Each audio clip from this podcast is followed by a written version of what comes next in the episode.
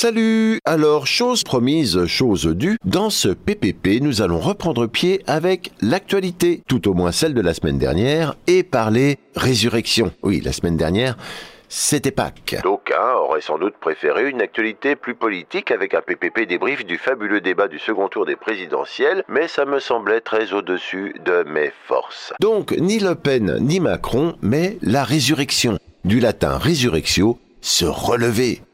Alors pourquoi ce sujet m'intéresse? Eh bien c'est que si Jésus s'est, semble-t-il, hein, réveillé trois jours après sa crucifixion, il n'est ni le premier ni le seul à avoir ressuscité. Rien que dans la Bible, il y en a six comme lui. Le fils de la veuve de Sarepta, le fils de la femme sunamite, l'homme enterré près d'Élysée, oui, souvenez-vous, le fils de la veuve de Naïm, la fille de Jaïr, et bien sûr, la star des morts vivants, Lazare de Béthanie, qui sortit tout seul comme un grand de sa tombe quatre jours après son décès. Oui, je sais, Jésus a fait mieux, il fait tout mieux que tout le monde, Jésus. Voilà, ce qui précède, vous ne le saviez pas, vu que, comme dit Jacques Dutronc, on nous cache tout, on ne dit rien, sauf que moi, c'est pas pareil, et je vais tout vous dire sur les morts qui tout à coup ne sont plus morts, tout de suite, après le générique.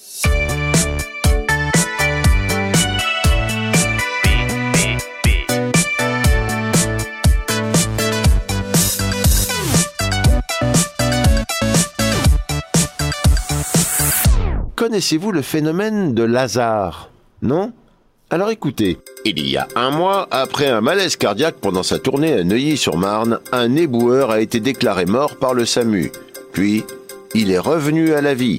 Il ne s'agit pas d'une erreur de diagnostic, mais du phénomène de Lazare. Le phénomène de Lazare, ou autoressuscitation, est défini comme une situation clinique dans laquelle un patient ayant bénéficié d'une réanimation cardiopulmonaire, RCP, infructueuse, suite à la survenue d'un arrêt cardiaque, récupère une activité cardiaque spontanée après l'arrêt des manœuvres de réanimation.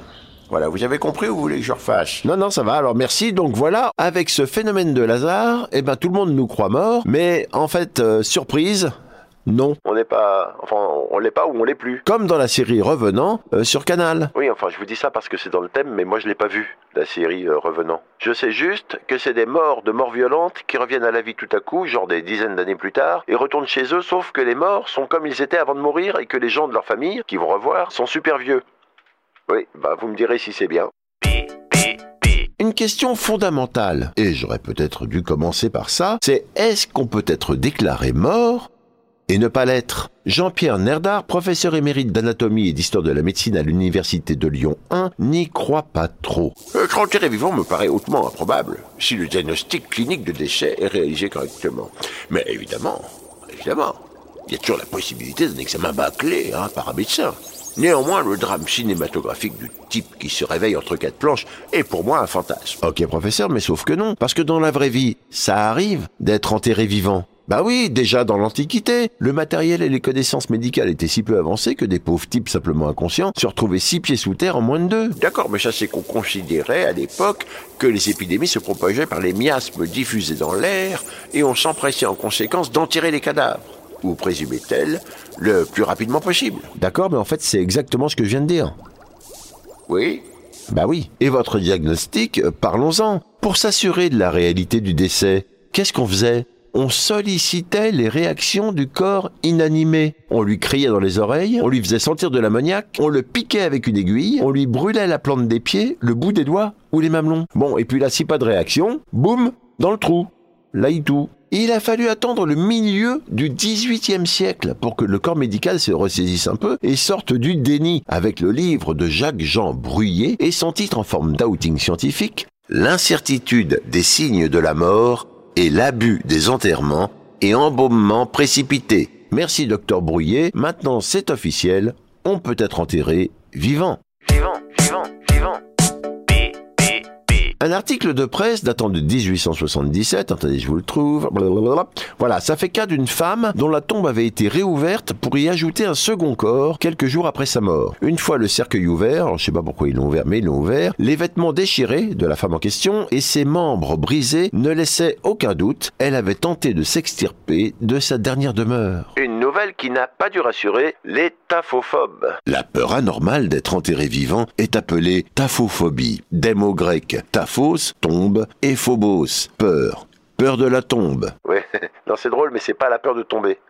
Non, ça c'est le vertige. Pour les incurables paranoïaques, claustrophobes et autres taphophobes, voici un aperçu des inventions les plus lumineuses censées pallier un enterrement prématuré. Musique.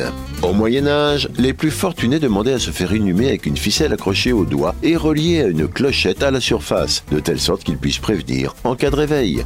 Adolf Gutsmuth, un inventeur allemand du 19e siècle, a conçu un cercueil équipé d'un tube qui permettait d'alimenter le ressuscité et de lui fournir de l'oxygène. Le mort pas mort pouvait ainsi attendre tranquillement de se transformer en vrai mort-mort en se gavant de bière et de saucisses.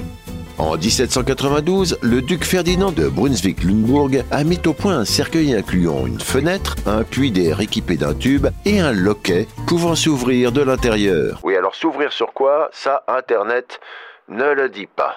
En 1868 apparaît le premier brevet concernant un cercueil sécuritaire qui propose simplement un levier permettant de dresser une échelle après avoir soulevé le couvercle. Ok, ok, mais là aussi je vois pas bien comment ça marche. Avec la terre et tout, euh, le couvercle. Enfin, dans les années 1990, un horloger italien a mis au point un cercueil équipé d'un téléphone, d'une lampe flash, d'un stimulateur cardiaque et d'un talkie-walkie. Son prix, 4000 euros. Mortel, non Hein Non C'est bon de rire, c'est, hein C'est bon, ça fait du bien, quoi. Au Moyen Âge, enterrer vivant, bah, c'était un supplice. Eh oui, une pratique relativement courante en France et généralement réservée aux femmes, car on ne leur appliquait pas pour des raisons de décence des supplices tels que la roue ou la pendaison, bah, qui étaient réservés aux hommes. Et il y a des crétins qui s'enterrent vivants, juste parce qu'ils sont crétins. En 1929, par exemple, l'escroc Clément Passal s'est fait enterrer vivant afin de faire de la publicité et vendre ses mémoires. Malheureusement pour lui, la ventilation de son cercueil n'a pas fonctionné.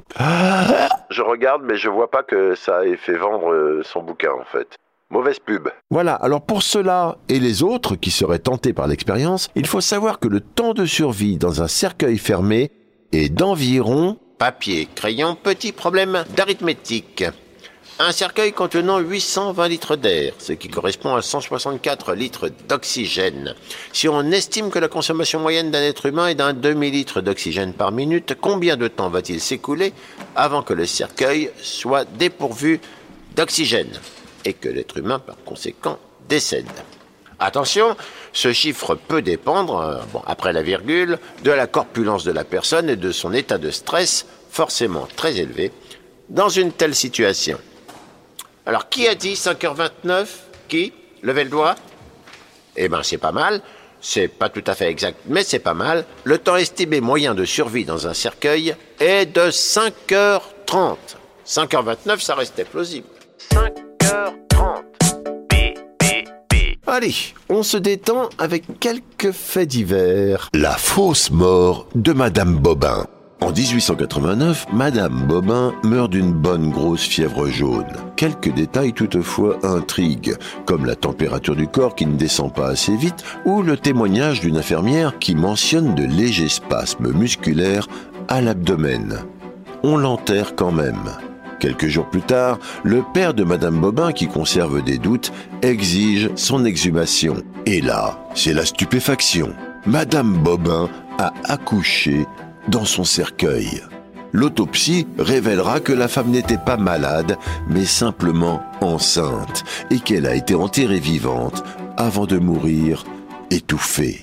Kelvin demande un verre d'eau avant qu'on l'enterre. En 2012, un jeune Brésilien de 12 ans, Kelvin Santos, se réveille durant son propre enterrement, juste avant sa mise en terre. Il s'assoit dans son cercueil et demande un verre d'eau à son père avant de retomber dans le coma. Un médecin se précipite et confirme à nouveau son décès. Du coup, on enterre Kevin. Miss Blunden, enterrée vivante, deux fois. En 1674, Miss Blunden boit de l'eau stagnante et tombe malade. Son corps refroidit, elle ne respire plus et elle n'a plus de pouls. Déclarée morte, on l'enterre. Mais peu de temps après, des gamins assurent avoir entendu du bruit près de la tombe. On exhume Miss Blunden et on se rend compte qu'elle a été enterrée vivante aux traces de lutte à l'intérieur du cercueil. Mais comme maintenant elle a l'air malheureusement bien morte, on la réenterre. Le lendemain, on la déterre à nouveau afin que le juge d'instruction puisse procéder à un examen détaillé et se rendre compte avec horreur qu'elle était encore vivante la veille. Elle a pas le bol, euh, Miss Blunden. Faut pas jouer au loto.